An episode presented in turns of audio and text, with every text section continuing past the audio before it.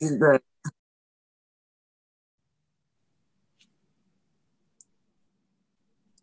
Evet. Heh, bir kort raporu geldi. Evet.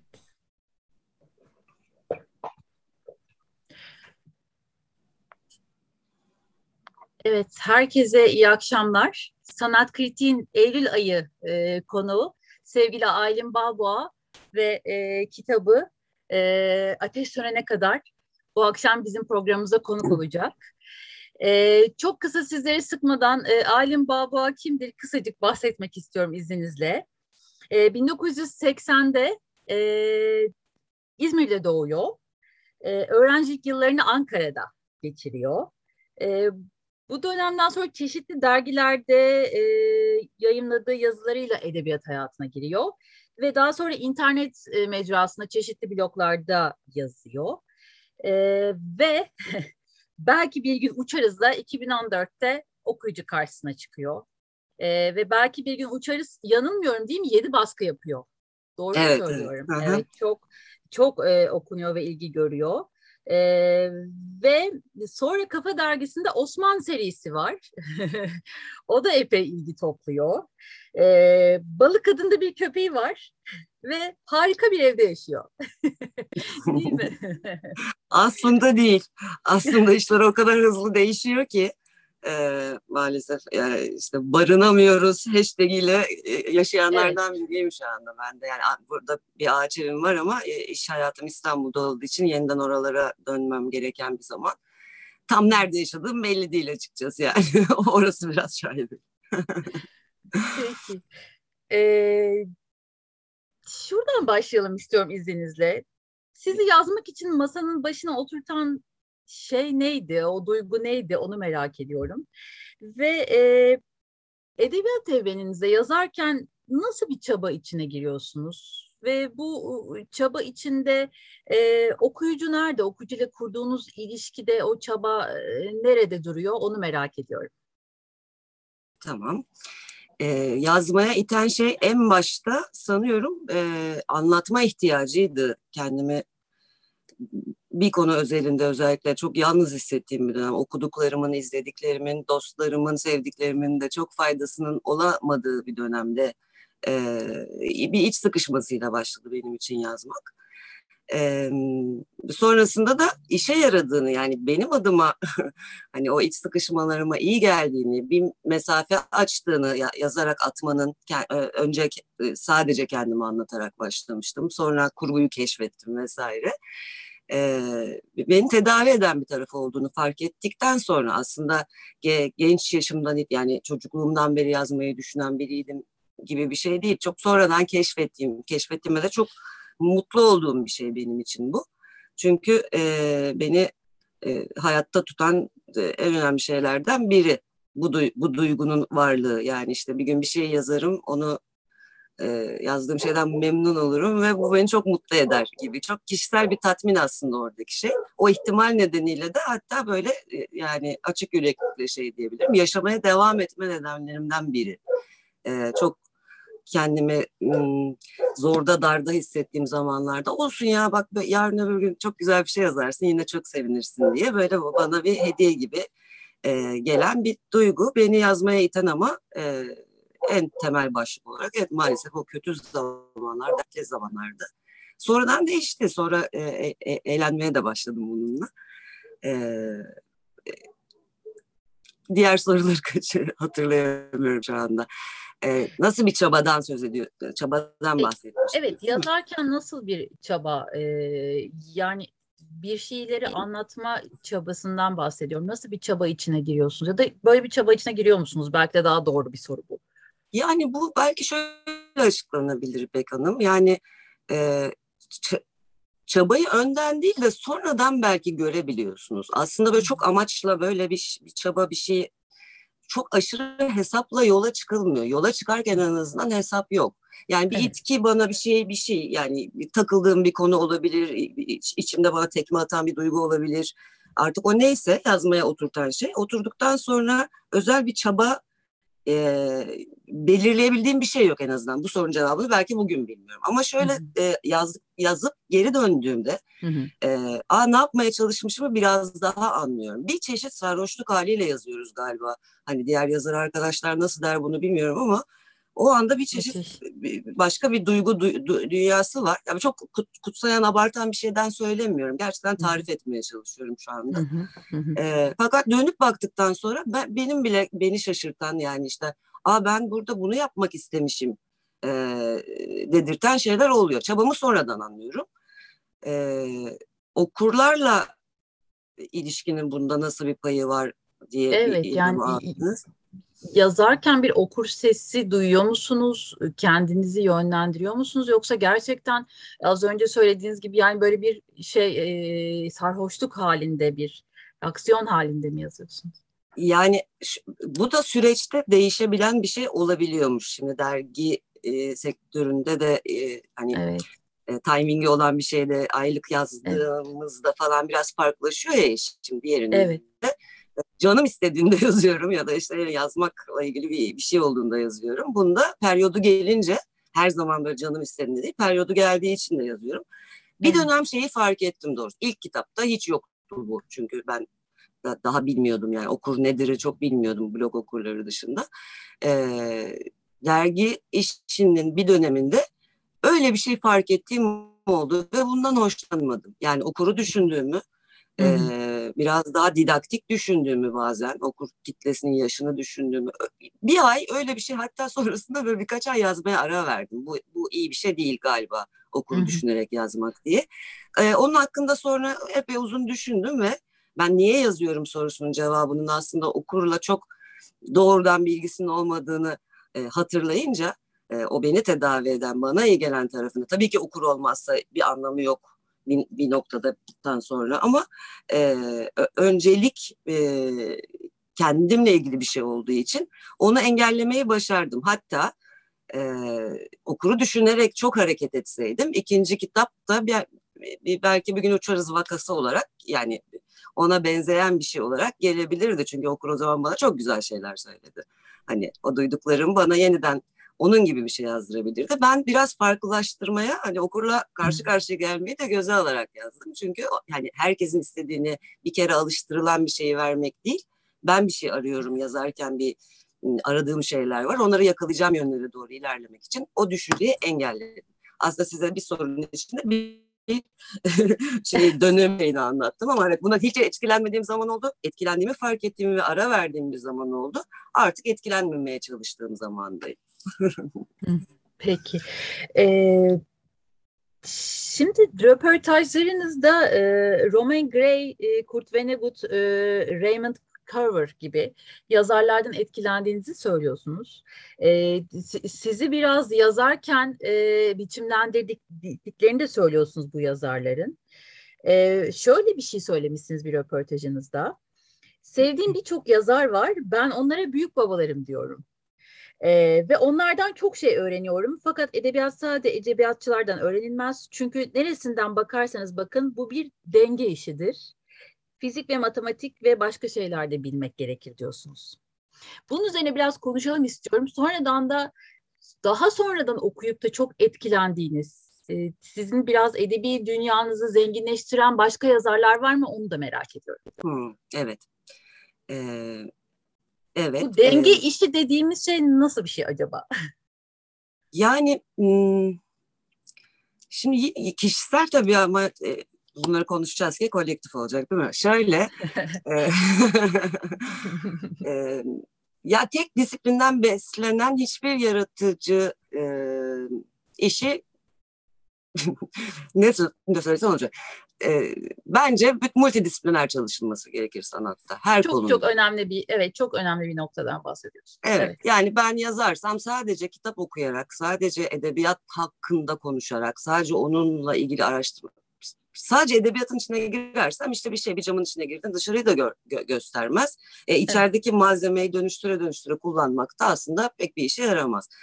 Bir arayış işidir ya sanat her haliyle. E, evet. Bir aradığımız bir şeyi bulup vermeye çalışırız işte alıcısına. Ee, o arayış için her yerden bir şeyler toplamak ve bilmek gerektiğini düşünüyorum. Ee, denge eşidir dediğim biraz matematiksel bir şeyden bahsediyorum. Yani şeyin e, anlat ortaya çıkardığımız metnin e, hüznünde de neşesinde de işte e, verdiklerinde de aldıklarında da yani her yerinden bir denge e, akması gerektiğini düşünüyorum. Dengeli işler, e, dengeli sanat eserlerinin bizim hoşumuza gittiğini düşünüyorum. Altın oran gibi yani. Evet. E, bir, bir arayış yani matematiksel bir arayış var burada benim için.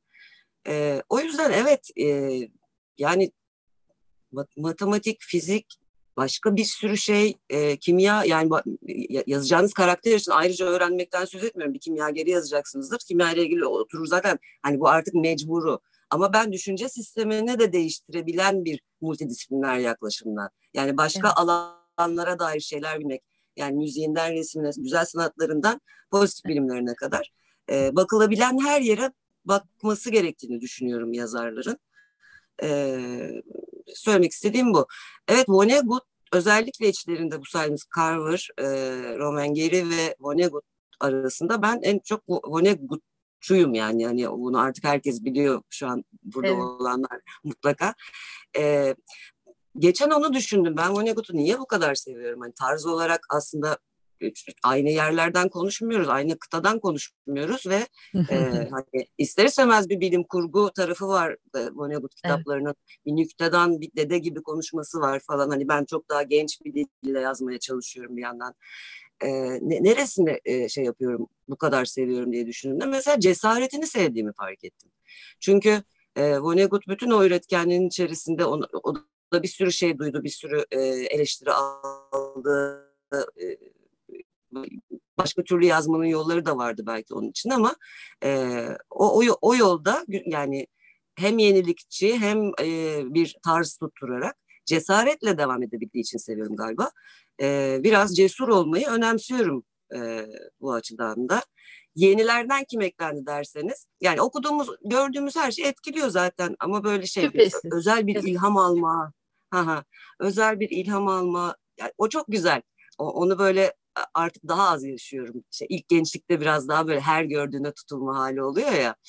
O zaman bir sürü daha çok yazarım vardı yani. Ee, beni çok heyecanlandırır okuduğum bir metnin bana yazma isteği vermesi. Ee, evet. bu, bu açıdan çok e, sevdiğim bir şey.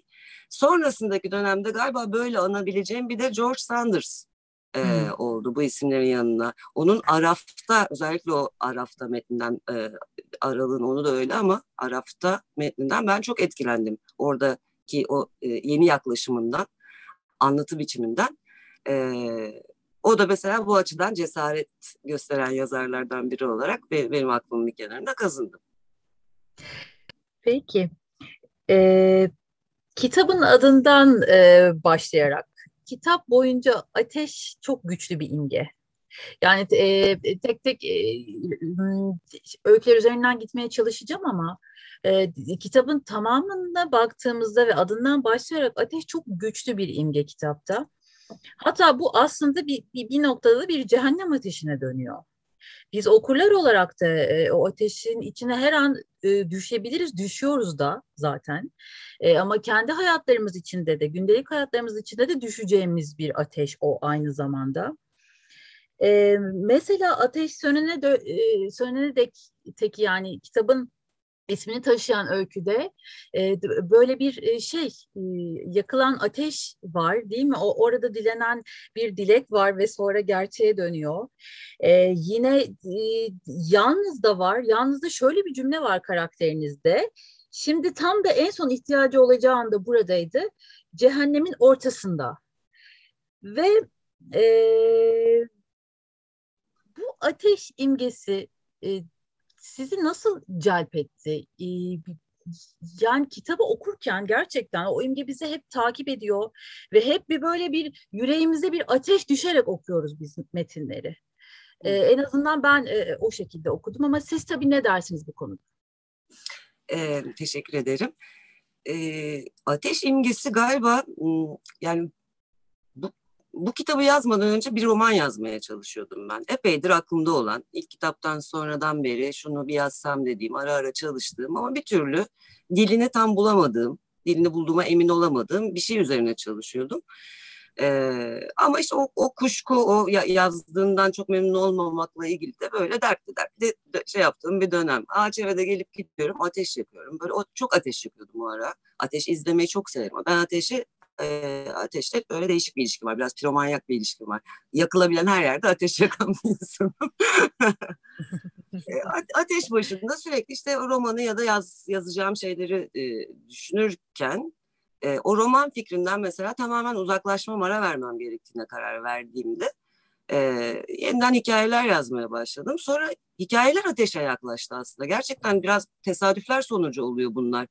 E, hikayeler ateşe yaklaştı diyebilirim yani özellikle seçmedim. Mesela seçecek olsam şöyle yapardım. E, at, at, at, ateş sonuna kadar olan her hikayede, her hikayenin içinde bir ateş yakardım mesela. Bir, böyle bir hesapla yapsaydım. E, ama böyle evet. ateş ateşe yaklaştı, etti.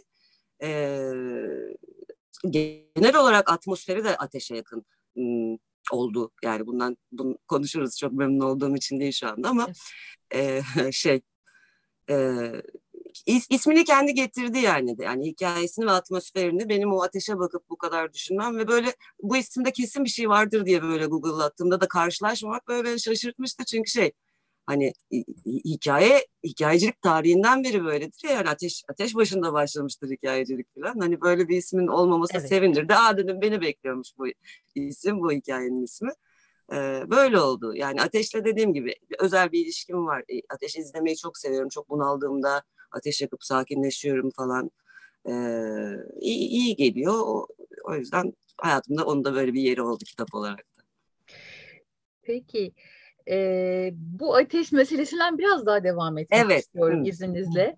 E, pa- pandemi dönemi boyunca e, Agen e, bu e, Koalit Letbeck e, Bilon'da e, 2020 yılında e, böyle günü gününe bazı blogda yazılar yazıyordu ve orada yayınladığı bir yazı var. Orada diyor ki ev ev alev alev yanarken e, metnin ismi.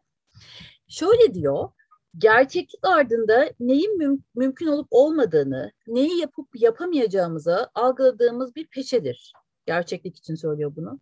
Ve hakikati ancak duyulma ihtimali olmayanlar, alevlerin durmaksızın yuttuğu bir evin içinden konuşanlar dile getirebilir. Bu burada bir bilmiyorum ben bir, bir noktada sizin yazar olarak e, sesinizin de böyle bir e, yani lütfen beni bağışlayın. Böyle bir evden e, çıktığını, oradaki oradaki şeyleri seslendirdiğinizi ve oradaki hakikatlere e, karşısında e, sessiz kalamadığınızı hissettirdi. Ama tabii siz ne dersiniz? Çok ileri bir yorum mu? Değil aslında değil. Hiç değil. Ee, biraz öyle yani yan, yanan bir evden e, yazmaya ilk başladığımda da öyleydi. Halen de maalesef öyle şeyler var. Ee, evet, öyle deyip geçeceğim galiba. Ya şöyle bu izleyicilere de e, kusura bakmasınlar. Ben e, çok kısa bir süre önce abimi kaybettim bilenleriniz vardır. E, biz İpek Hanım'la da çok öncesinde konuşmuştuk. Şeyden kitaptan o kadar uzaklaştım ki yani o kadar yıllar önce çıkmıştı neydi falan. Bugün böyle hani hatırlatınca böyle bu söyle şey yapacağımızı falan e, ne, ne konuşacağız diye düşündüm gerçekten de. Çünkü e, çok oldu gibi geliyor bana kafamı çok toparlayamıyorum. E, yanan bir evden yazılılar e, ev yine yanıyor. aslında orada biraz da hani belki altının çizilmesi gereken de bir şey. Yani duyulmayan e, bir tür e, duyulmamakta ısrar edilen bir şeyi de seslendiriyorsunuz aslında öykülerinizde. Belki oradan devam edebiliriz. Ne dersiniz? Ee, ben duymaya çalışan biriyim kendim kişisel olarak yaşarken. Yani etrafımda olan biten e, şeyleri duymaya, görmeye, anlamaya çalışan biriyim. Hepimiz gibi, birçoğumuz gibi. E, evet sesi kısık olanların çok çok da derdini dile getiremeyenlerin yerine konuşabilirsek ne kadar güzel. kendileri konuşsa daha iyi ama hani böyle şeyleri seslendirebilirsek biz yazarlar olarak ya da sanatçılar olarak ne kadar güzel. Ben bunu evet deniyorum. Ee, yeteri kadar bakılmamış yerlere de bakmaya çalışıyorum. Çok bakılmış ama başka türlü duyulmuş yerleri de biraz kurcalamaya çalışıyorum. Ee, parmağımı sokup deşeliyorum bazı şeyleri gerçekten de. Evet. evet. Bazen gıdıklıyorum hani bir ses çıkar mı bir oradan komiklik çıkar mı diye.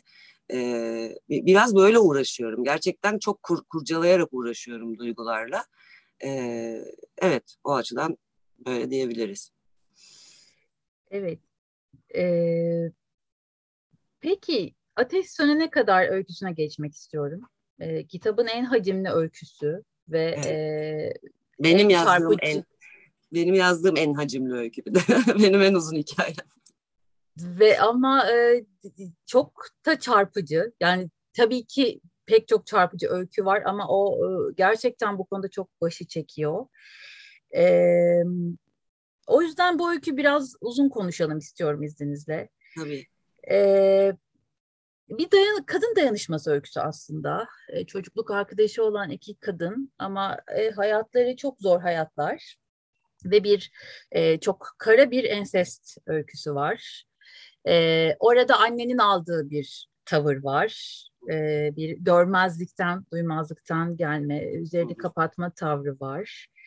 E, ama siz buradan bambaşka bir dil çıkarmışsınız. Yani e, tabii bunları da anlatıyorsunuz. Bunlar da çok kıymetli. Ama buradan bambaşka bir dil çıkarıyorsunuz ve e, o iki arkadaş arasında bir tür e, şey olan böyle zor zamanlarda yetişen bir cümle var. Çok güzel olmuş. Ve o cümleyle itibaren siz oradan e, başka bir dil kurmaya başlıyorsunuz. Yani bütün o karanlığı e, uçup geçen çok başka bir dil kurmaya başlıyorsunuz ve iki e, kadın arasındaki bir dil bu. E, bir kadın dayanışmasının dili aynı zamanda. O bir ayağa kaldırma cümlesi çünkü. Birbirlerini ayağa kaldırdıkları bir cümle. Ne dersiniz bu konuda? Biraz bunu konuşalım istiyorum önce. Mesela Perihan öyküsünde de bir kadın dayanışması var ama orada çok bambaşka bir nokta var. Fakat burada Gamze ile diğer karakterin yaşadığı şey çok bambaşka bir şey. Aslında toplumun toplumun çok başka yerlere ittikleri ama patriarka karşısında e, neredeyse aynı ezilmişliklere, aynı sıkıntılara sahip iki karakter. Ama tabii sizden dinlemek gerekiyor.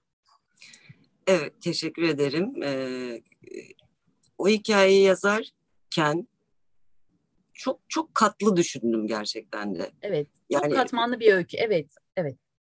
Çok teşekkür ederim. Yani kat kat bir düşünce yapısı vardı. Orada anlatmak istediğim bir, birkaç şey vardı. Ee, yani önce iki kadını bir arabaya bindirip bir yolculuğa evet. çıkarmak istedim. Yani hikaye nereden geldi? Bu, bu şeyden geldi. İki, iki kadın birbirini seven, dostu olan iki kadının e, yolculukları ne, ne yapacaklar bu yolculukta da açıldı. Benim ne anlatmak istediğim sorularını sordum. Belki benim en e, ön, öncesinde hesaplayarak yazdığım hikaye bu olabilir. Yolda e, hani üslupta bir hesaptan söz etmiyorum da teknik bir hesaptan en, en çok bu olabilir. Çünkü anlatmak istediklerimi de içine yerleştirmek e, o, o karakterleri e, öyle kullanmak istedim. Şimdi anlatmak istediğim mesela birinci katman evet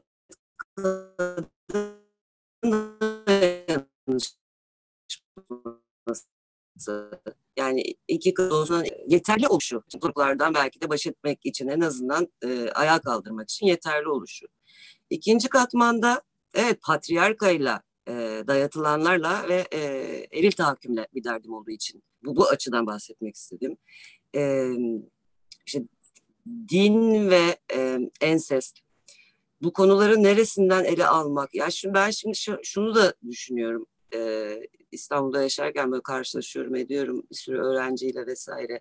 Hani bu ülkede böyle İmam Hatip'te okuyan da bir sürü çocuk var. Hani o kadar fazla bir kutuplaşma var ki işte onlar ve bunlar, sizler ve bizler, siyahlar ve beyazlar gibi böyle çok fazla ayrılmış şey var ama yani alttan alta her şey birbirine çok karışık bence.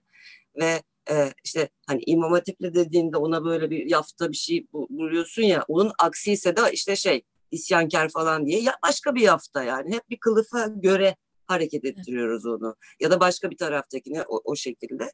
Halbuki işte herkes bir birey, insan, herkes kendine has bir şey ve o kendine haslığın içinde başka şeyler de çıkabilir. Başka insanlar da var o kıyafetlerin altında diye. O kıyafetlerin biraz altına bakmak e, istedim. İçinde kimler var diye. E, ve bu da benim canımı çok sıkan bir şey olduğu için e, küçük yerlerin, kasabaların e, iki yüzlülüğünden bahsetmek istedim. Çok evet, iki yüzlü olan bu toplumsal yapıdan, e, bu konu komşu, el alem ne der, işte ağız, ağzımızın tadı bozulmasın vesaire. Hani o yanan evler, küçük köyde yanan bir sürü ev var. Kimse kimsenin yangından haber vermiyor ya da böyle e, görmezden geliyor, susturuyor vesaire. E, takıldığım bir sürü şey vardı o zaman yani e, ve bunları böyle e, ele almak istedim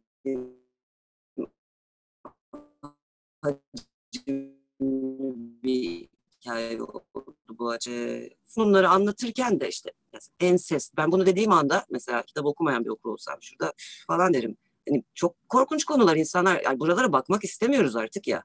Evet. Nefret ettik, bunaldık. Başkaları için üzülmekten, e, etrafımızda olan bitenler için üzülmekten bunaldık. İnsan artık kendine hançer saplamak istemiyor. E, evet. Hikayenin de böyle bu tarafının böyle çok şey olmasını istemedim. Yani evet. çok can sıksın falan değil. Yani bunlar ama bunlar var. Bunları da görmezden gelemeyiz. Ee, var olanlara bir bakalım. Ama işte bak, orada da yani kızların tatlılığıyla toparlayan, o karanlığı toparlayan bir şey yapmaya çalıştım. Çünkü tamam bu böyle karanlık şeyler var da hayatta devam ediyor ve devam ettirmeye çalışan iki kadından bahsediyoruz. Biraz şu kadınlara kulak verelim gibi. Ama evet dediğiniz bütün her şeyle derdi olan bir hikaye o. Evet cenaze sahnesi mesela cenazenin gömüldüğü o sahne e, bir, bir, bir, bir noktada groteskti ama e, oradaki o dil o dil e, mizaha düşüyor ve e, oradaki o bütün az önce bahsettiğiniz bütün o iki yüzlülük bütün o şey o mizah dilinin altında apaçık görünmeye başlıyor. Teşekkür ederim. Peki e, peki yani çok katmanlı olduğunu söyledik siz o patriarkanın bütün işlediği alanlarda. O alanları tek tek böyle tek tek katman katman kaldırıyorsunuz. İşte aileden başlıyorsunuz. E, aileyi biraz dinin içine yerleştiriyorsunuz ki orada çok e, önemli bir damar o. Ve e, orada yine işte kadın bedeni, daha çok kamusal alandaki kadın bedeni. Tabii bu da bir yani din çerçevesi içinde e, kadın bedeninin o kamusal alandaki tehlikeli oluşu, e, bir, bir türlü o tehlikeyi kapatamayışı, önüne geçemeyişi, e, bedenin yaydığı bütün o tedirginlikler, kadın bedeninin yaydığı bütün o tedirginlikler, adet görme, e, büyüyüp serpilme, e, bütün bu meseleler ve bunların toplumdaki algılanmaları e, öyküde çok güçlü anlatılıyor. Kadın aynı zamanda öyküde bir günah kaynağı bir orada bir dinle de bağlantı var. Ama çok çarpıcı bir yer var. Ee, Aylin Hanım bizi duyabiliyor mu acaba?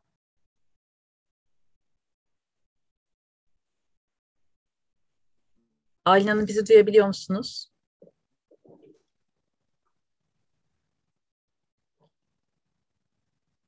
Şu anda duyamıyor galiba.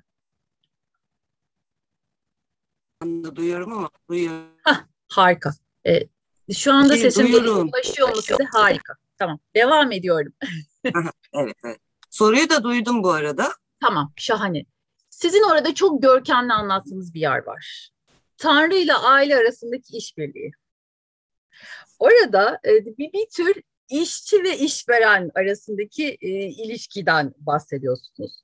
Ve diyorsunuz ki e, patrona işlerini yapıyorlar diye, daha doğrusu bunun karakterini söylüyor tabii siz değil.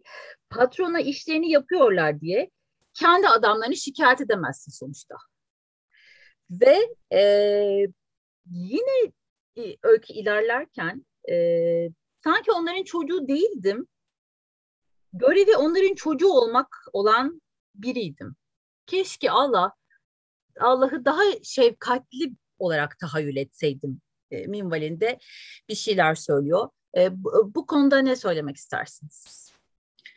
Ya şimdi e, az önce karikatürize etmekten bahsettik ya imam hatipli çocukları e, evet. bir tiplemeye soktuğumuzu vesaire. Şimdi dinle ilgili de e, yine a, aynı şekilde iki bakış açısı var. Ya böyle din, dindar bir yerden e, yazılan metinler var ya da dini böyle hani e, elinin tersiyle itmiş ve küçümseyen dilden yazılan şeyler var.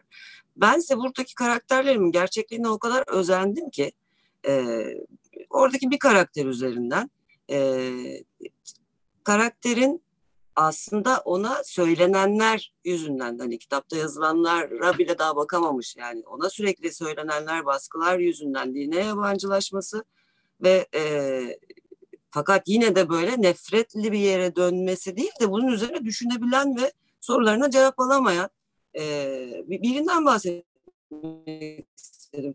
Çok var çünkü böyle yani bu, bu işler kolay kolay insanların kafasında çözülebilen konular değil.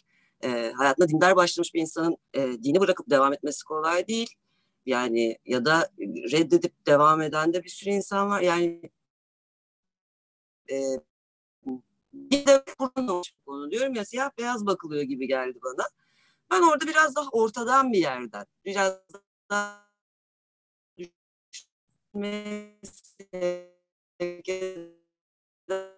bir şekilde anlatmak istiyorum.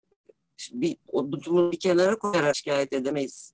Hmm, aslında dinin kendinden de ziyade dinin temsilcileri yani herkesin din çatısı altında e, evet. ona sürekli ayar vermesi, sürekli onu hizalamaya çalışması. Yani Allah ve hepimiz gibi hani böyle onu arkaya alarak evet. ama yani evet. doğrudan da o olmadığını falan da düşünüyor. Böyle e, o, o sınırları gerçekçi bulmuyor. E, kadınlara daha fazla olmasını anlamıyor. Dediğim gibi benim de kaşıdığım o dönem üzerinde düşündüğüm kaşıdığım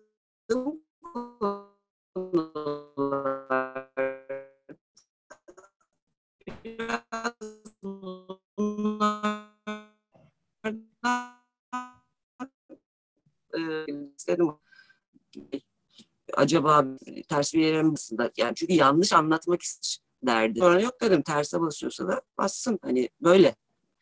Ee, evet benim için de ilginçti. Peki Aylin Hanım e, çok özür dileyerek e, kaşıyorum yani o, o, o kısımları kaşıyorum oraları e, değişmek istiyorum kısmından sonrasını maalesef biz duyamadık. Böyle e, ufacık tekrar alabilir miyiz?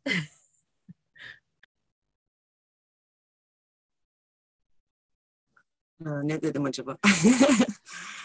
ee, Peki. İşte yani son, bu, bu konuları da şunu... böyle kendim sağına soluna iyice bakarak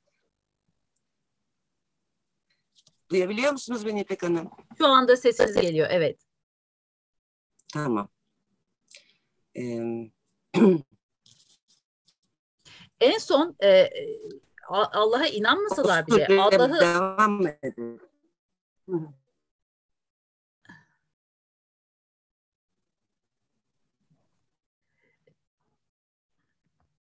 Peki Aylin Hanım bağlantıdan düştü, yeniden bağlanıyor.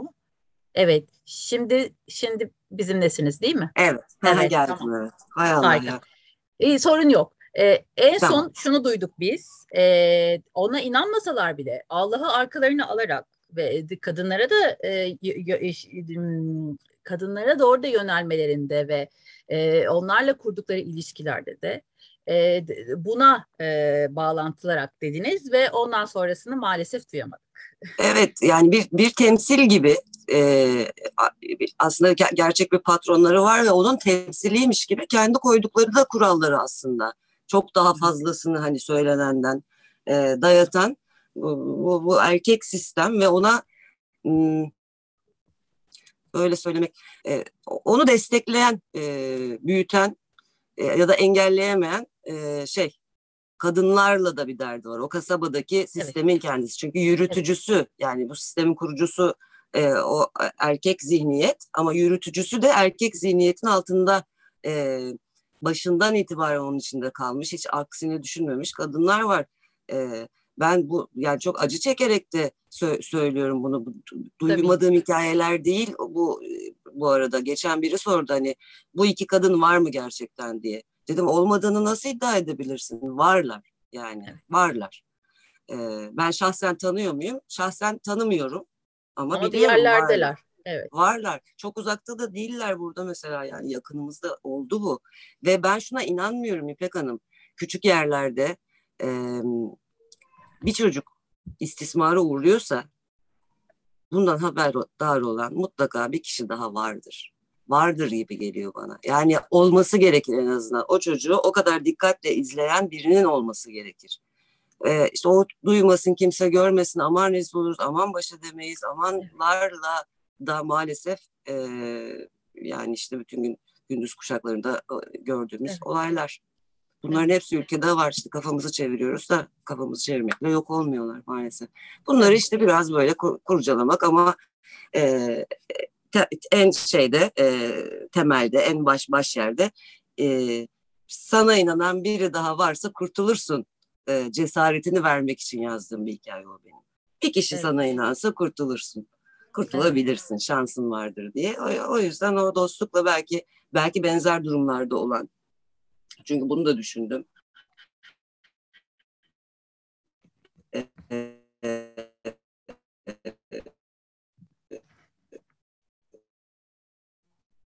Yani birini mesela vermeyeyim. Şunu özel çünkü hasıl o ensest baba e, tecavüzünden maalesef ki bahsederken e, ben dedim bir çocuğu üzer miyim bunu bu, bu yazdığım metinle? Hani yaşadıklarını hatırlar da dan da ziyade hani yanlış anlatmam nedeniyle de onu tam, tam onu anlatacak biri çıkmışken doğru anlatamam. O yüzden böyle çok e, hastalandım ben o hikayeyi yazarken öyle diyebilirim yani. Ama e, orada mesela şeye hassasiyet gösterdim. E, bunun pornografisini yapmamaya yani işte o tecavüz çünkü şu, edebiyatta böyle şeylere kapılabiliyor ya yani o tecavüzü öyle bir anlatıyorsun ki o kadar gerçekçi ki e, hayır yani onu öyle gerçekçi anlatmaya gerek yok. Ol, olduğunu e, gösterecek birkaç şey yapıp yuvarlayıp gidelim dedim yani hakkımız yok o kızla ilgili evet. o detayları orada vermeye. Bu hikaye için öyleydi.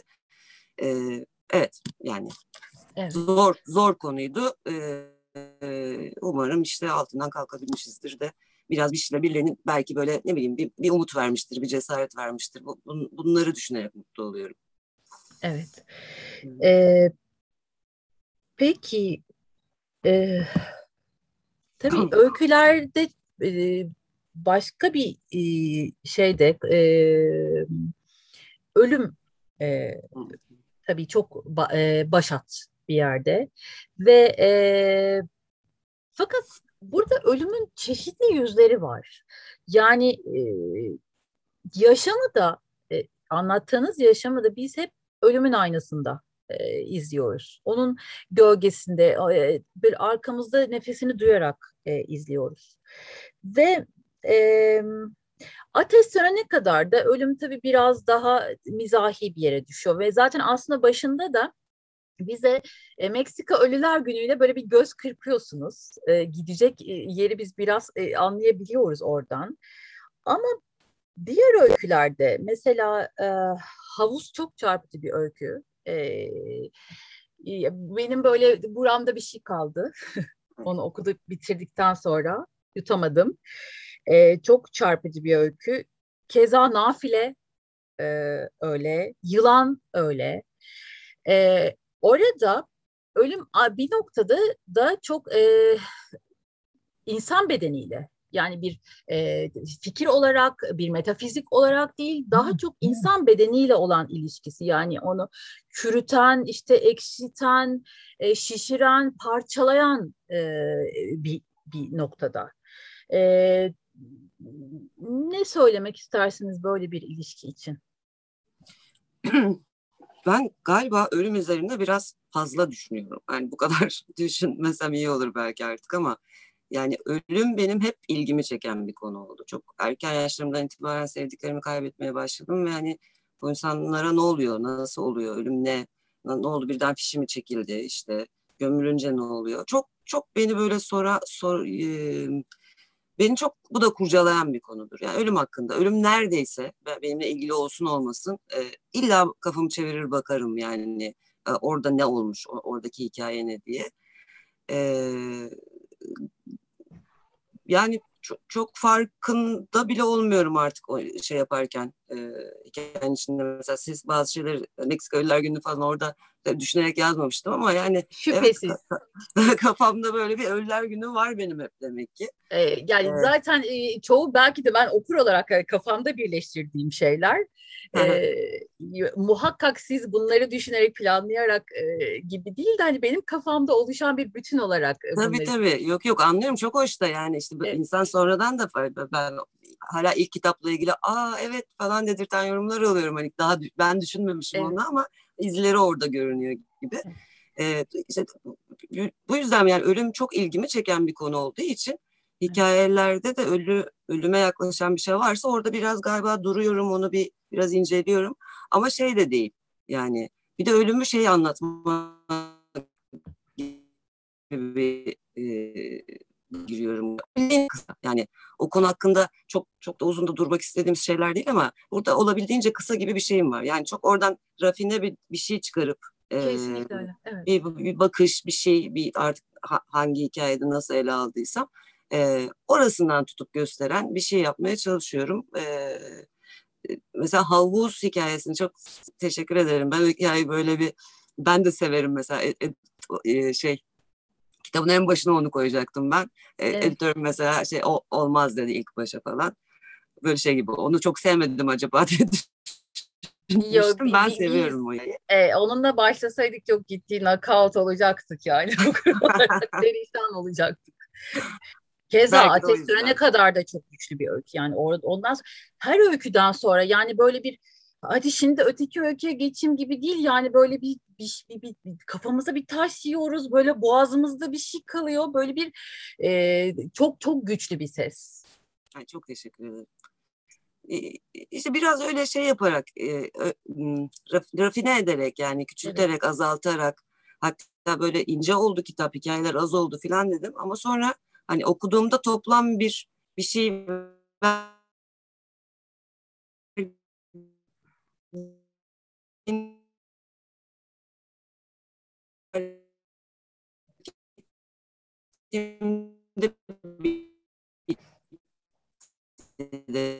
için hem e, kısa böyle orada mıyız? Duyuyor muyuz birbirimizi? Ee, bir, bir süredir duyamıyoruz. Çok özür dilerim. Ha. Acaba ne süredir? Ha, ben özür dilerim ya. Yani şeyden mobilden bağlanmaya. Estağfurullah. Yo yo her zaman oluyor böyle şeyler. Çok doğal artık. Ee, isterseniz devam edeyim diğer sorudan ya da sizin evet, öyle. demek istedikleriniz bir şey varsa onları alalım. Bu Yok işte ilgili. yani e, dediğim gibi ölümü ele almayı seviyorum, incelemeyi seviyorum. Belli ki de daha incelerim ben bu konu. Bu konu bitmez çünkü. Evet. Ee, ama işte şey başka başka bir böyle bir biraz bir yerlerden kafamızı bir yerden açacak bir şeyler bulursak Evet. Onun onun peşinde olarak yazıyorum. Yoksa işte o da ölmüştü de öyleydi de böyleydi gibi bir yerden hiç bakmıyorum olaya zaten. Şüphesiz, şüphesiz. Ee, peki şöyle Ateş Sönene Dek öyküsünde kadın karakter ah, bütün çabam sıradan bir hayat o e, sıradan hayat yaşayabilmek, onun içinde olabilmek, ona sahip olabilmek içindi e, diyor ve karakterleriniz aslında bir noktada yani buna kadar da diyebilir miyiz bilmiyorum ama yaşamlarıyla e, ya siz tabii yazgı ya da kader meselesini e, doğrudan kurcalamıyorsunuz ama bir anda olan şeyler var. Ee, bir anda böyle ortaya düşen bir şey var ve aslında bir akış varken akışı durduran bir olay var. O yüzden belki kader demek istedim ama e, siz tabii ki buna kader ya da bir e, şey demiyorsunuz. Ee, burada hep bir mücadele ediyorlar. Zaman zaman o var, o başlarına gelen şeyle de alay ediyorlar. Buna da ihtiyaçları var bir noktada bir, bir tür engellenmişlik yani bir şey olurken bir şey oluyor ve engelleniyor yani böyle bir set gibi ve sonra onu aşmak için çabalıyor o karakterler. Ee, bu noktada onların pratikleri hep böyle bir gündelik e, hayat pratiklerine sığınmak. Mesela kargalar hikayesinde e, kargalar kadın karakteri yukarı çıkardıklarında ah sürahi boşalmış ben indiğimde sürahi doldurayım diyorlar. Ya da baba e, e, işte nafile öyküsünde çok çok çarpıcı bir öykü o. E, baba e, kanserle e, mücadele ederken e, gidip babayla kar topu oynamak, işte çiçekli kıyafetler giymek, yani gündelik e, e, şeylerimiz, e, gerekçelerimiz ve pratiklerimiz burada biraz karakterlere nefes aldıran, çıkış noktası sağlayan bir e, eylem olarak e, görünüyor öykülerde ama siz ne dersiniz buna?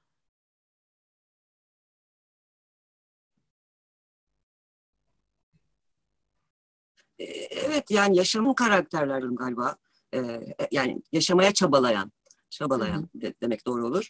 Ee, ya böyle şey değil ya hmm, prime time dizilerdeki değil ya hayat. Şimdi orada böyle alıyorlar birkaç karakteri böyle bir cam fanusun içine sanki koyuyorlar ve onların o özel konuları neyse on, on duruyor hayatları falan. Halbuki işte e, gerçek zemin, gerçek dünya da başımıza içinde bir, bir, bir, bir şeyde meşgul olurken e, bambaşka dertlerimizi yanımızda taşıyoruz, başka bir şey oluyor falan. E, benim yazdığım karakterler, ben de hep böyle bir mücadeleyle yaşayan bir insan olduğum için galiba, yani bir tavrım bu olduğu için, yaşamaya çalıştığım için e, karakterlere de bunu galiba yansıtıyorum. Yani bunu artık başka türlü açıklayamayacağım. Özellikle de bunu seçmiyorum. Ama evet. belki otomatik olarak aklımdaki şeydir yani olması gereken bu. Benim benim evet. karakterlerim mesela senin karakterlerin hiç pes etmiyor diyorlar.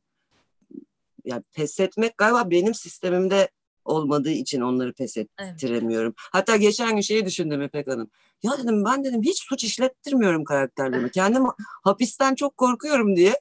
Hani böyle suç olabilecek bir şeyle ilgili belki de karakterleri bile yaklaştıramıyorum. Mesela bu, buna çalışacağım biraz. Yani özgür bir cinayet işlesin bir karakterim ya çok sinirlendim de biraz daha özgür düşünebilmeye çalışacağım. Orada biraz benim hayat mekanizmamın büyük ihtimalle karakterler etkisi vardır ama e, şey e,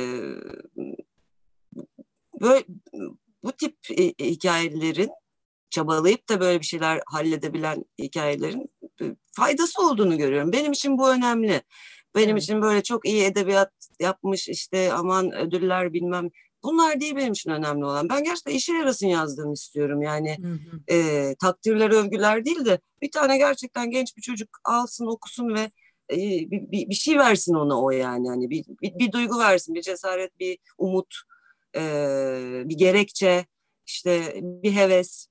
Yani bu, bunu yapması yeterli benim için.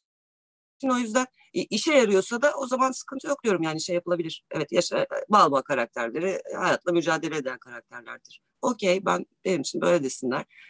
Yeter ki insanların hayatla mücadelesine faydası olsun mesela hani. E, böyle düşünüyorum. evet.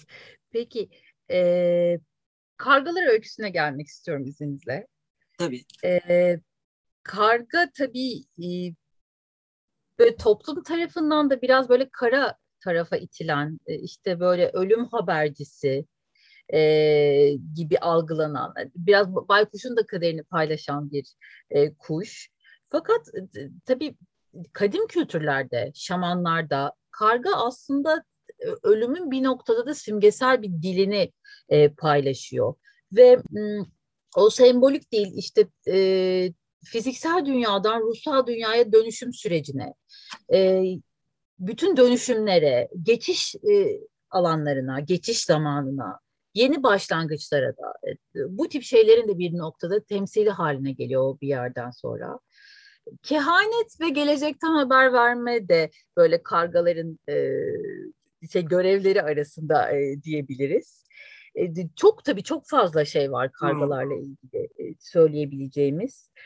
E, ama orada kadın karakter e, bir noktada aslında biliyor onu ama hani bir terk edilme hikayesi var ve e, orada e, bir yerden sonra kendine acımaya başlıyor ve e, o noktada evi kargalar dolduruyor ve e, orada çok da hoş tabii o bir şey gibi yani bir karga grubu gibi ve bir liderleri var.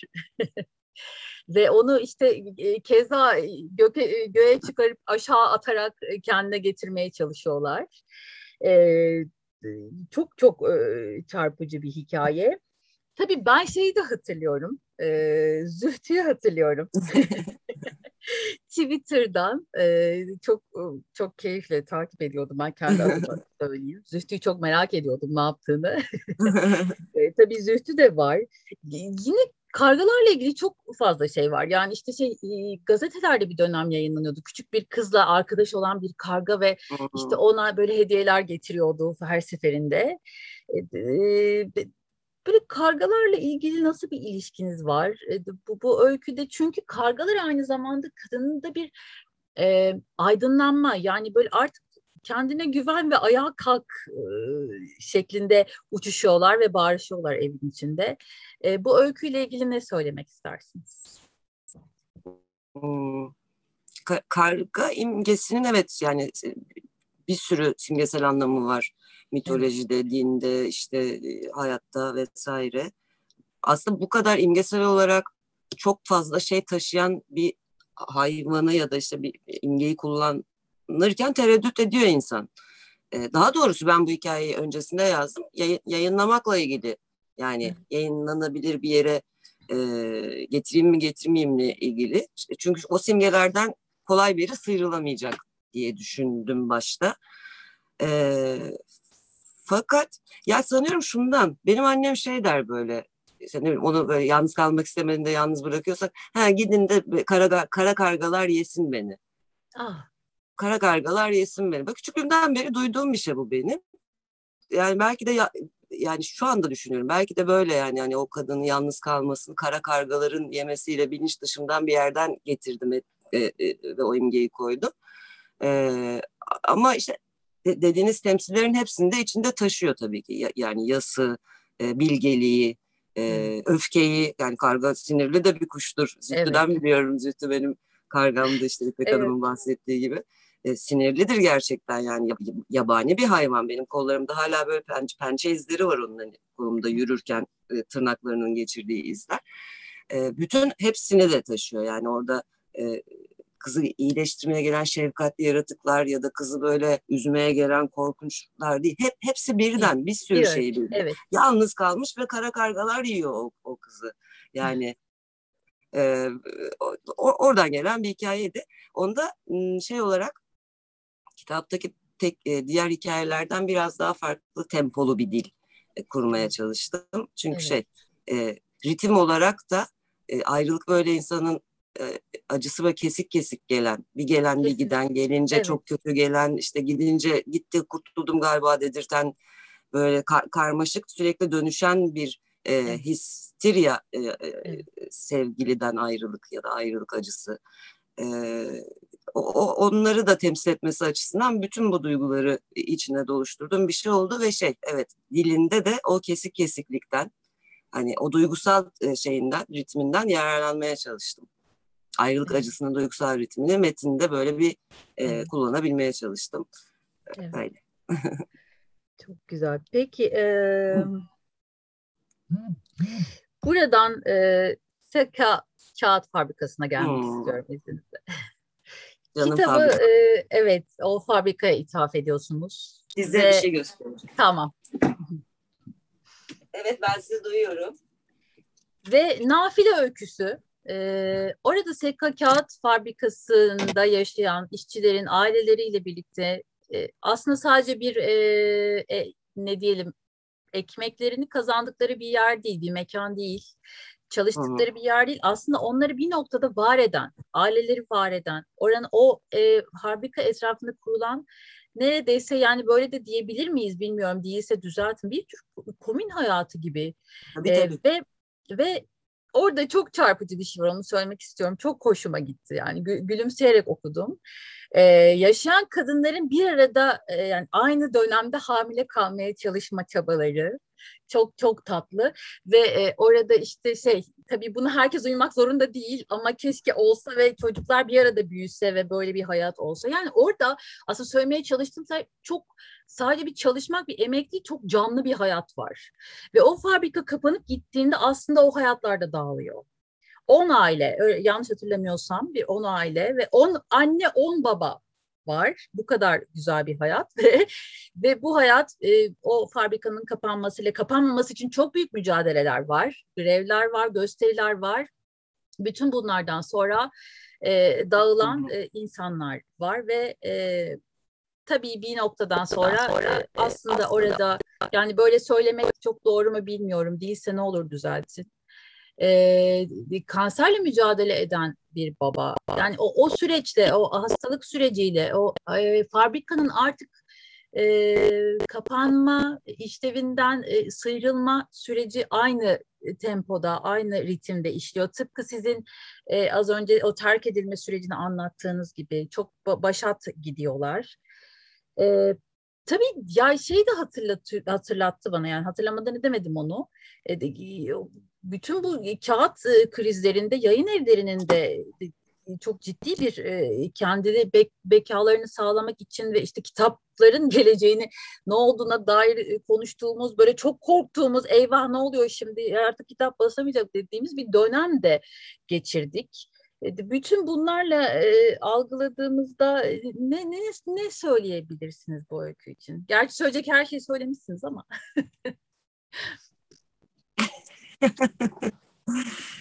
ya Seka'nın benim hayatımda zaten yeri çok özel. Ee, yani benim babam Seka Kağıt Fabrikası'nda çalışıyor. Size göstereceğim dediğim de şu.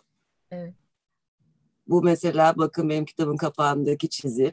Evet, evet. Bu evet. bir, bu bir Seka defteri. 30 yıllık. Evet. Bir Seka defteri. Ee, bulunca böyle çocuk, şey gibi çakı bulmuş çocuk gibi sevindim bunu evde bulunca. Şey e, Seka bizim hayatımızda da çok önemliydi. Yani sadece çalışan yani babalarımız orada çalıştılar biz küçüktük bilmem ne e, geçemeyeceğim. Böyle hep bir Seka var. Baba gibi bir şeydi Seka bizim için. Evet.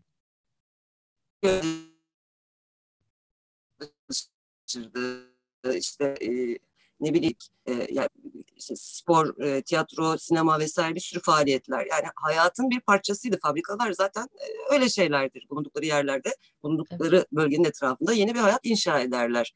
E, ve işçi sınıfı oradan doğar.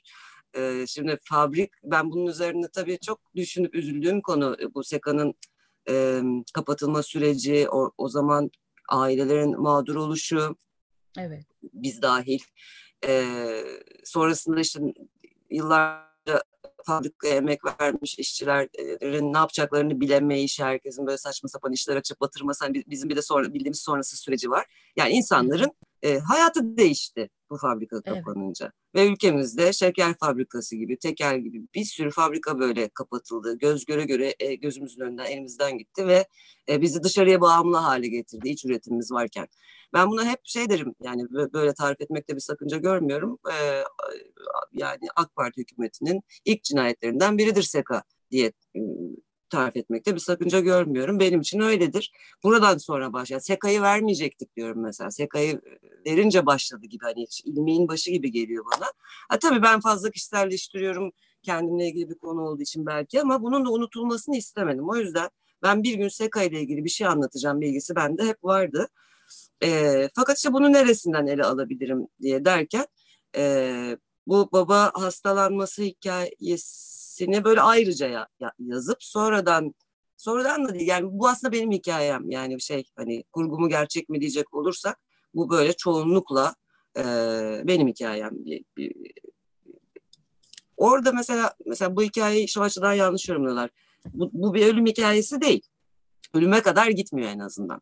Ölümü göstermiyor. Yani ölü, ölümün belki bir öncesi anına kadar ama bir ölüm hikayesi değil Can evet, çekişme. Daha fazla anlatmayacağım diyor zaten. Evet. evet, can çekişme hikayesi. Yani fabrikanın da evet bir babanın da ve onunla birlikte bütün bunlarla birlikte bir ailenin de e, bir kentin de can çekişmesinin e, dönem, dönemsel olarak bahsettiğim yer.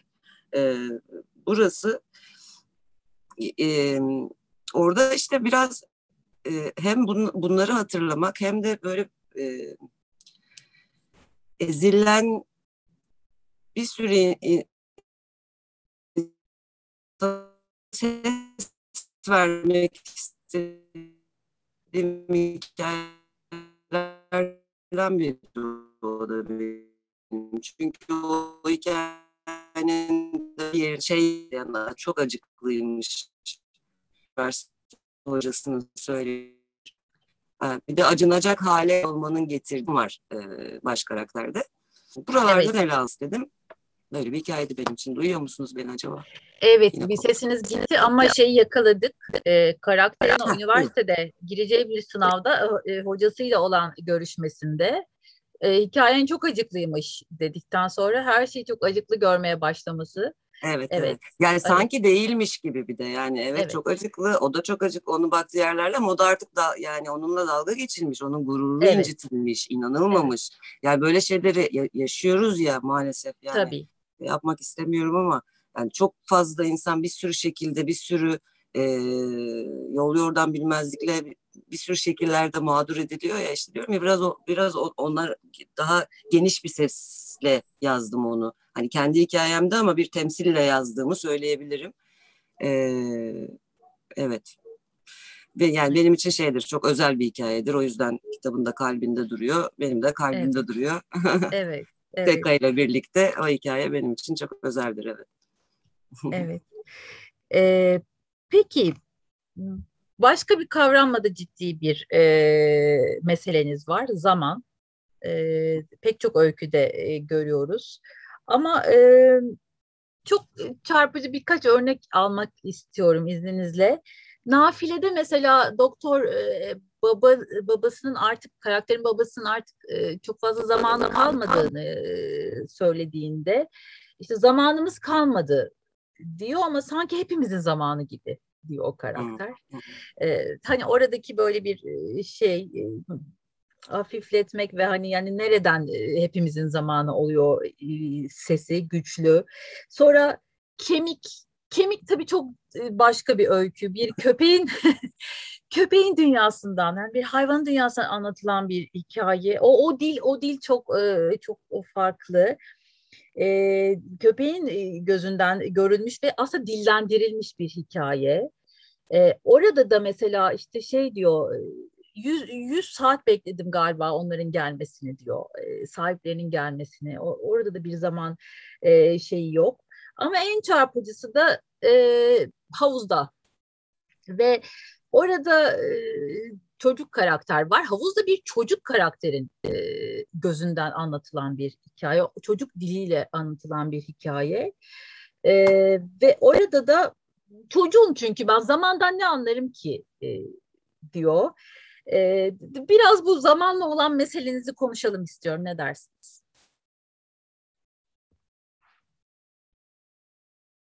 Ay, evet. Yani zamanla o kadar büyük bir meselem var ki bir türlü şu an hakkında çok düşünmek zorunda kaldım. Çünkü e, herkes için aynı işlemiyor ya. Evet. E, abim yoğun bakıma girdiğinde şey diyorlardı mesela doktorlar. İyileşmesi için zaman lazım diyorlar. Okey tamam o zamanı tamam diyoruz. Bu sefer şey diyor ama zaman geçtikçe de iyileşme ihtimali azalıyor. Şimdi aynı zaman o zamanın geçmesi lazım diyorsun ama geçerse geç kalabiliriz diyorsun ve yani işte ben böyle 13 yıl geçirdim İpek Hanım hani çok, çok düşündüm gerçekten de. Ee, mesela hayvanlar için zaman kavramının olmadığını biliyorum. Kendi köpeğimden biliyorum. Gerçekten işte evet. 10 dakika bakkala gidip gelsem böyle aylardır görmemiş gibi bir şeye dönüyor. Onun için aylar geçti çünkü yani. işte benim için evet. 10 dakika. Şimdi bu hayvanlarda farklı. Çocuklarda bambaşka. Ne, e, ne zaman geleceksin diyorum örneğin küçük 5 yaşında yeğenime. Dün geleceğim diyor. Dünler yarınlar daha oturmamış filan.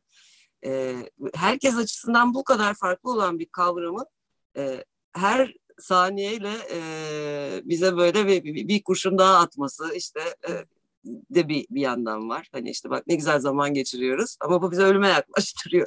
Hani böyle düşünürüz çok karmaşık bir konu. O yüzden ben de böyle farklı farklı karakterler gözünden eğer yeri geliyorsa mutlaka zamanla ilgili böyle bir düşüncesini e, onun gözünden görüp bir söylemeye çalışıyorum. Evet kemikte bir köpeğin dilinden e, anlatılıyor hikaye. Çünkü o hikaye e, sahibinin yani şeyden köpeğin sahibinin dilinden anlatılsa çok dramatik olacak diye istemedim. Çok. Köpek ama işte orada e, evet o da o işte o e, durumun bir parçası ama onun için işte 100 saat geçmiş daha sahipleri gelmemiş o bilmiyor hiçbir şey gibi. E, havuzda da e, aslında şey bir sayıklama diliyle e, evet. yazılmış bir hikaye o benim için. Yani o, onu biraz daha böyle yetişkinliğe gelmiş ama çocukluğu belki şey gibi e, düşündüm onu mesela. Belki bir hipnoz seansı gibi yani bir anda böyle bir buluta evet. girip bir anısını evet. anlatmak. İster istemez çocuklaşan bir ses ama yetişkin bilgisiyle konuşan bir ses. Yani şeyi ayırt edebiliyor. Bir çocuk demez onu ben zamandan ne anlarım demez ama bir yetişkin bir çocuğun zamandan anlamayacağını bilir diye. Evet. Ona da öyle bir ses vermeye çalıştım. Yani havuzu sevmenize çok sevindim. ee, başka bir mesele de korku. Hmm. Ama buradaki korku, daha doğrusu o, o korkuyu aşma, e, onu böyle atlayıp zıplayıp geçme çabası. Mesela yılan öyküsünde o var. E, yılan tabii orada çok simgesel bir şey aynı zamanda. E, bir de korku o noktada yani çok böyle metinlerde öğrenilmiş çaresizlik gibi. Aslında e, biz siz oradan baktığımızda yani o, o öykülerden baktığımızda aslında o kadar da korkulacak bir şey yok. Ama bunu karakterler yaşarken e, seçemiyor ve bu e, o şeyin içinden o karanlığın içinden çıkamıyor. Çıkmaları için böyle bir atlamaları gereken bir şey var, evre var. Ee, şeyde de kargalar öyküsünde de karakter şöyle diyor. Kendine acımayı bırakınca ve korkmayınca diğerlerini yapmak düşündüğüm kadar imkansız değilmiş. Ne dersiniz? E, korkuyu e, en çok düşünsel anlamda ürettiğimizi biliyoruz evet. zaten. Yani işte evet. hikayede e, karakter yılanı bir kere görüyor. Ama milyon kere o sahneyi yaşıyor. Zihninde hep orada o korku. Zihinden gelen bir korku artık. Şimdi evrimsel psikolojide nedir? Çok tehlikeli bir durumun e, içindeysek korku duymaya başlarız. Çünkü o korku bizi hayatta tutar. Kaçarız işte ne saklanırız neyse o kurtulmaya çalıştığımız tehlikeli durum bizi e, evrimsel yani psikolojimiz bu şeye e, getirir. Fakat bir de böyle düş, düşünsel korku diye bir şey var. Hiçbir şey yokken ben şimdi bu ağaç evde oturuyorum hiçbir tehlike altında değilim. Ama öyle şeyler düşündürür ki bana zihnim. Yani ben burada dışarıda bıçakla bekleyen bir adam vardır. Birazdan boğazımı kesecektir hissine kapılırım ve bu duyguyla uyuyamam. Halbuki hiçbir şey yok. Yani korku da e, üstünde çok çalışılması gereken bir konu gibi geliyor bana. Kendim de korkulara kapılmayan bir insan değilim. Yani böyle çok e, şey e, hayatta korktuğum şeyler oluyor. Genellikle fiziksel böyle bir, bir korku durumunun içinde kalınca değil işte zihinsel korkular. Evet. söz ediyorum. Orada da böyle bir e, diyorum ya bunun bununla ilgili böyle çalışmak gerektiğini düşünüyorum. Korku üzerine insanların kendi korkuları üzerinde çalışması gerektiğini düşünüyorum ilerleyebilmek için. Bütün karakterler de ancak o korkularını yenerlerse o yeni adımı evet. atabiliyorlar. Ee, hay- hayatta da böyle olduğu için sanırım hani hikaye biraz oraya götürüyor. İstersem korkmayabilirim diyor evet. mesela karakter orada. İstersem evet. korkmayabilirim diye düşündükten sonra istersem korkmayabilirim diyerek evet. devam edebiliyor. Yani biraz isteğe bağlı bir şey oldu. Yani böyle deyince tabii şu an bir takım kaygı bozuklukları yaşayan insanlardan özür dilerim. İsteğe bağlı o, o anlamda söylemiyorum. E, düşünce sistemine bağlı olduğunu hepimiz biliyoruz yani zihindeki korkuyu yine zihnimizle ancak yenebileceğimizi. Evet. evet korku da ilgimi çeken bir duygu açıkçası. Zaten bu kitabı hazırlarken biraz duygular üzerinden düşünerek gittim. Şimdi belki evet. bir gün uçarız. Ee, acemi enerjisiyle hala çok sevdiğim e, neşesi de yüksek olan bir kitap. Bu, bu Çok ikincisi. öyle. Evet, teşekkür ederim. Mesela ikincisi için hani şey yaptığım böyle biraz daha neşesi yüksek olabilseydi diyorum hep ama e, o dönem e, benim e, benim ve ülkemizin ve dünyamızın atmosferi buna izin vermiyordu. Yani hayatta evet. bu kadar tepe taklak giderken e, günlük güneşlikmiş gibi de yap, yapılabilecek bir dönem değildi. O yüzden onun atmosferi biraz daha koyudur. E, ama şey e, korku da dediğim gibi e, böyle şey başlık olarak seçtiğim duygulardan biriydi. Korku, yalnızlık, ayrılık, ölüm, demek, evet. en çok beklemek. Bütün karakterlerin beklediği evet. bir, bir şey var yani. Bir beklemede ortaklaşıyorlar ve son hikayede beklemekle Art, ilgili dert iyice evet. aşağı çıkıyor. Ee, bu açıdan bu, belirlediğim bu duygular etrafında oluşan bir atmosfer kitabı yaratmaya çalıştım. Başka hikayeler de vardı. Bu atmosfere uygun değillerdi diye almadım mesela gibi. Evet. Peki çok eğlenerek okudum. Perihan öyküsü. Biz böyle okumaya başlıyoruz. E, tamam bir çiftin öyküsünü anlıyoruz. Galiba evlenmek üzereler ama yıllar geçmiş galiba anlaşıyorlar ayrılacak derken bir bakıyoruz bir e, ev kadınıyla gündelikçi kadın arasındaki bir hikaye. hikaye evriliyor o anda. Ve e, bu öykü çok konuşalım istiyorum. Kadın dayanışması var. Daha doğrusu ev sahibesi diyeyim ben ona artık hani işveren gibi demeyeyim ama yani ev sahibesi böyle bir dayanışma yaptığına inanıyor. Çok yürekten inanıyor ama Perihan için öyle bir şey yok. Hatta sonra başka bir temizlikçi kadın alıyor ama hayır Perihan'ı özlemeye ve onu istemeye devam ediyor. Orada böyle şey bir aşk hikayesi gibi de bir şey var. Bu öyküyü biraz konuşalım istiyorum. Konuşalım tabii. Ya şimdi e, günlük hayatımızda e, sık sık temas ettiğimiz ama çok yakın ilişkiler kurmadığımız belki bir, bir kısmımız için söylüyorum. Ya da temasımızı çok önemsemediğimiz hani günün gereği işte her gün simit aldığın simitçi işte ne bileyim hani alışkanlıklarınla e, e, temas ettiğin insanlar sık sık ama e, hayatındaki biri gibi olmayan insanlar hakkında düşündüğüm bir zamanda o da. Yani işte iki haftada bir bir temizlikçi gelir ve işte yani vardı böyle bir şey benim tamam bir ben böyle bir temizlikçi vardı ve işte çok mutluydum onunla. Sonra işte yollarımız ayrıldı. Çok üzüldüm. Böyle kendimi kendimle dalga geçtim aşk acısı çekiyorum gibi. Oradan doğan bir fikir yani. Aşk acısı çek, çeker gibi özlüyorum diye ee, onu yazarken çok eğlendim. Çünkü evet. hani sürpriz değil artık yani. Hani ok, ok, okundu, okunurken kısa sürede anlaşılıyor aslında hani ilişkinin böyle bir şey olduğu. Çok böyle evet. uzatarak sonu sürprizli evet. gibi yapmak istemedim. Evet. Ee, ama e, artık ortaya çıktıktan itibaren de o tempoyu da bo- bozmadan yani gerçekten evet. bir aşk hikayesi gibi. Çünkü e, özeldir ya insanların böyle şey e, bir, bir arada vakit geçirdiğimiz her insanla ilişkimiz özeldir. E, işte orada olabilecek şeyleri böyle kurdum. İşte başkası olsa hani bir ayrılığı ayrılık evet. anatomisinden gidip bunu böyle evriltmeye çalıştım. E, evet orada da yine bahsetmek istediğim yine değinmek istediğim bir şey var. E, e, hani kadınların maruz kaldığı şiddetle ilgili de e, konuşmak gerekirse bir, bu evet. maruz kaldığı şiddete kafesini özleyen kadınlar var. Evet. E, bir de kafesini reddeden kadınlar var. Biraz evet. onların ayrımı için or- evet. orada e, iki karakter bir aradalar. Hmm, başka ne diyebilirim bilmiyorum. Yani niye yazdım bu hikayeyi diye sonra da çok düşündüm ama çok da sevdim ben de böyle hani e, böyle daha önce böyle konuşulmamış bir şey gibi geldi. E, o başka ne söylenebilir bilmiyorum. Seviyorum ben de o hikayeyi. Peki, e, beklemekten bahsettik. Final e, öyküsüne gelelim istiyorum. E, gelecek seni bekliyor öyküsü. Hı hı. E, tabii biraz e, Godoy'u beklerken de du- duyabiliyoruz ama orada yani onun o süreti kent içinde dolaşan bir e, süreç ve billboardta gelecek seni bekliyor. Görüyor ve geleceğin peşine düşüyor. Karakter kentte geziyor.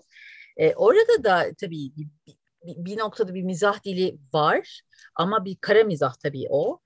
Ve e, bir, bir, bir beklemeyi kovalıyor aslında bir yerde ve o asılı kalma hali yani o bekleme sırasındaki o asılı kalma hali çok güçlü verilmiş bir öykü ve sonunda biz de asılı kalıyoruz. Düşecek miyim bilmiyoruz diyor karakter ve kitap orada sonlanıyor. Ee, ne dersiniz? Siz ne dersiniz aslında? Düşecek miyim? Bilmiyoruz. yani e, ben bu kitabı daha yazmadan önce bu kitabın bir çatıda biteceğini biliyordum. Evet. Nasıl biteceğini bilmiyordum. Ee, yani ülkemizde yine çok politik oluyor böyle söylemler ama yani politik olmadan hiçbir şey anlatılamıyor artık e, gelecek diye bir şey bırakılmamış e, bu kadar genç varken ben dahil yani hepimizin geleceği böyle elimizden alınmış hayatımız çalınmış gibi hissederken sürekli gelecekte bizi bekliyor. Aman işte gelecekte olur diye sürekli de kandırılıyoruz. Yani kaç yaşımıza gelirsek gelelim çocuk gibi kandırılıyoruz gibi gelmeye başladı bana. Çünkü hani güzel günler nerede demiş işte ileride demiştin daha ne kadar gitmemiz gerekiyor falan diyor ya çocuklar. Ee, öyle bir öfke yani gelecek beni bekliyor da gelecek seni bekliyor da ne neyle karşılaşacaksın hani ne vaat ediyor ki diye o yine o şehirle birlikte akan evet. e, hepsinin üstüne bindiği karakterin derdinin de tam ne olduğunu bilmiyoruz orada ama bir şeyden bunalıp evden çıkışıyla ben orada okuru e, İstanbul'da biraz bir dolaştırmak istedim o evet. e, karakterin öfkesiyle birlikte. Çünkü baktığı her yerde de o öfkeleneceği şeylerle e, karşılaşıp artık e, kara mizahla da işte e, gelecek beni bekliyor dalga geçerek artık yani sokaklarda yürüyor gelecek falan diye. E, hiç çok hissettiğim öyle şeyler hissettiğim bir dönemde sanırım o yüzden öyle yazdım. Ama sonuna gelecek olursak sonunu niye orada bıraktığıma gelecek olursak bu benim için özel yani Seval Hocam falan orada dinliyor mu hala bilmiyorum ama e, düşecek böyle mi olacak bilmiyoruz düşecek miyim bilmiyoruz. Şimdi ben iki kitap arasında yedi yıl verdim. E, yedi yıl yeni bir kitap yayınlamadım İpek Hanım. E, o yedi yıl içerisinde yazmayı bıraktığım oldu benim kendi kendime tripleri. Bıraktım demeyeyim de yani yazmayacağım herhalde tamam dediğim zamanlarda oldu. Ee, yazmaya neden devam ettiğimi anlayamadım. Kafam karıştı. Hani ilk kitaptan sonra e, hani ün mü istiyorum? Hayır, şöhret, para bilmem ne. Yani kitapla zaten böyle şeyler de geleceğinden değil ama hani velev ki böylesi de bu da değil. İşte aman bana böyle çok aferin mi desinler. O da değil. Ben ne yapıyorum o zaman? Niye yazıyorum diye böyle yabancılaştığım bir şey oldu. Sonra buldum ama niye yazdığımı. Yani gerçekten az önce söylediğim o işe yarama duygusu e, e, beni hala günlük hayatımda en çok motive eden şey. Belki de hani kitap okuyup böyle bir şey hissettiği şeyi işte ne bileyim o gün e, o gün ayağa kalkmaya karar verdim işte. O gün artık ağlamayı bıraktım ya da işte beni de anlayan biri vardı filan gibi böyle böyle paylaşımların falan bana iyi geldiğini, insanların elinden tutabilmenin iyi geldiğini fark ettim. Mesela yazmaya ondan devam yani kendime de tedavi ettiği için ama bu sayede tedavi ettiği için. Ee, fakat ikinci kitap, şimdi ilk kitap sevildiği için e, bir kitlesi tarafından ikinci kitap her zaman çok zordur. Yani çok iyi bilirsiniz ki ikinci kitap hep ne yaparsanız yapın olmaz. Yani bununla ilgili kitaplar var hatta. ikinci kitap neden olmuyor diye. yani eskisi gibi yazarsan aynısını yazdı derler. İşte farklı bir şey denersen aman bu da işte değişti vesaire. Böyle eleştiriler duymaya daha müsait ilki, ilki kadar kucaklanmıyor ikinci kitap öyle diyeyim. Eleştiriye böyle daha açık geliyor okur. Ee, benim de kendime sorduğum bir soruydu. Yani ben de acaba bir, bir kitap mıydı acaba benim olayım? Yani benim yazmakla ilişkim diyorum ya çok düşündüm hakkında yani. E, istiyor muyum, devam edeceğim mi falan. Bu biraz benimle ilgili de bir soru. Yani hı hı. böyle mi olacak bilmiyoruz. Düşecek miyim bilmiyoruz. Yani bir, bir sürü şeyi beraberinde taşıyor kitaptan öyle çıkmak. Peki ben okur olarak e, sizi okuyan okurlar olarak da aynı şeyi düşündürdü e, sanıyorum. Yazmanızı e, çok istiyoruz. Biz sizi okumaya devam etmek istiyoruz. peki ben benim sorularımı ve notlarımın sonuna geldik. Sizin izle, iste, eklemek istediğiniz bir şeyler varsa onları alalım. Sonra soru cevap bölümümüz var kısa. Oraya geçeceğiz.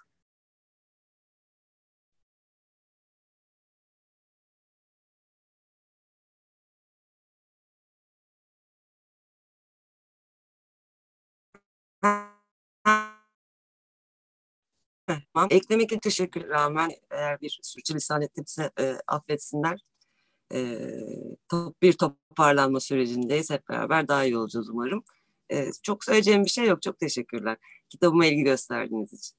Biz çok teşekkür ediyoruz. Bizi kırmayıp e, bu akşam bizimle olduğunuz için e, gerçekten yürekten teşekkür ediyoruz. E, Şimdi Seval Şahin hocamız bir soru sormuş. Demiş ki çok teşekkür ediyoruz bu güzel söyleşi için.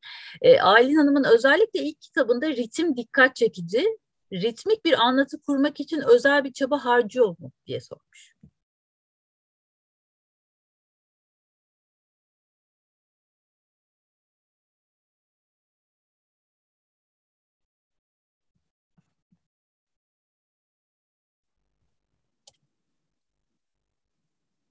Aylin Hanım bizi duyabiliyor mu acaba? Şu anda duyuyor Şu galiba. anda duyuyorum. Tamam. Heh, şu anda Ee, Sorumu duyuyorum. tekrarlayayım mı? Lütfen başından itibaren Tamam. duyuyorum. Ee, Seva Şahin hocamız diyor ki Aylin Hanım özellikle ilk kitabındaki ritim çok dikkat çekiciydi. Ritmik bir anlatı kurmak için özel bir çaba sarf ediyor mu yazarken? Ee, sarf ediyorum sanırım. Artık böyle diyebilirim. Yani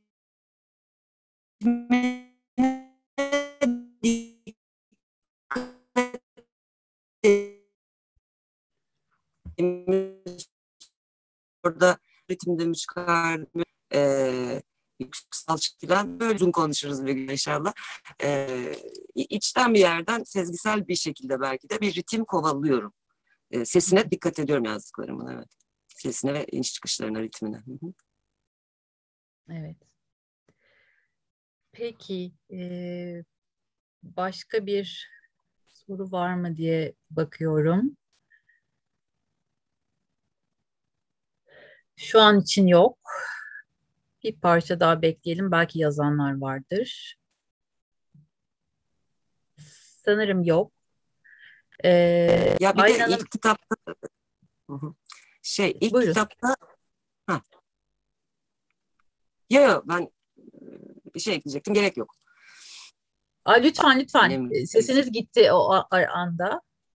İlk kitapla ilgili bir Aha, şey söylüyordunuz. anladım. Sesinizi kaybettik. Yani Evet. şey evet, ritimle ritimle ilgili Seval Hoca'ya çok kısa cevap verdim diye düşündüm de ritimle ilgili evet yani e, ilk kitapta e, o getiriyor ama onların sıralamasında ve bağlantılarında dikkat ettiğim bir şey vardı. İkinci kitapta mesela benim e, ritme o kadar belki yani ritme yine çok dikkat ettim ama aynı aynı ritimle gelmedi. Yani hep aynı şeyi yapmamaya çalışıyorum. Onu demek isteyecektim özetle. hep aynı ritimde değil yani aradığım. Peki. Bu arada yeni sorular geldi. Geldi mi? Ee, evet ve e, size iletmem gereken bir not var. Girsen Eroğlu'dan. Ee, diyor ki kesinlikle hep hep hep yazmalı lütfen diyor ve yanına da kırmızı baloncuklar koymuş. Hayır sağ Onu da söylemem lazım. Teşekkür ederim bir sen. Peki. Bir de Murat Yıldırım e, bir soru yöneltmiş. Diyor ki e, bu kadar kısa öyküler, öyküler yazmanıza rağmen okuyucuyu öyküye bu kadar sıkı bağlamayı nasıl başarıyorsunuz diyor. Hmm. İltifat ediyorlar yani. Teşekkür ederim. Ne diyebilirim ki? Peki. e, Buna, Murat e, buna Yıldırım'a çünkü şöyle buna şöyle başarıyorum diye başlamak zaten bir şey başarıyorum demek. Yani şimdi bu benim bildiğim bir şey değil. Çok teşekkür ederim. Bu bir yorum olmuş. Hani kısa öykülerle e, bağ, bağlanabiliyorsak ne mutlu. Yani böyle bir şey yapabiliyorsam. Teşekkürler. Peki. Murat e, Yıldırım'a e, söyleşi için de e, söyledikleri için çok Başka? teşekkür ediyoruz. Başka soru yoksa e, yavaş yavaş kapatacağız. Yok herhalde. Peki Aylin Hanım tekrar çok teşekkür ediyoruz bu akşam bizimle birlikte olduğunuz için. E, yazdığınız için de bir okur olarak teşekkür ediyoruz. Ben Yazmaya çok- devam etmelisiniz diyoruz. E, Çok teşekkür Bize vakit ayıran, bu akşam bizi dinleyen herkese çok teşekkür ediyoruz. Sevgilerimizi yolluyoruz. Önümüzdeki ay görüşmek dileğiyle. Hoşçakalın.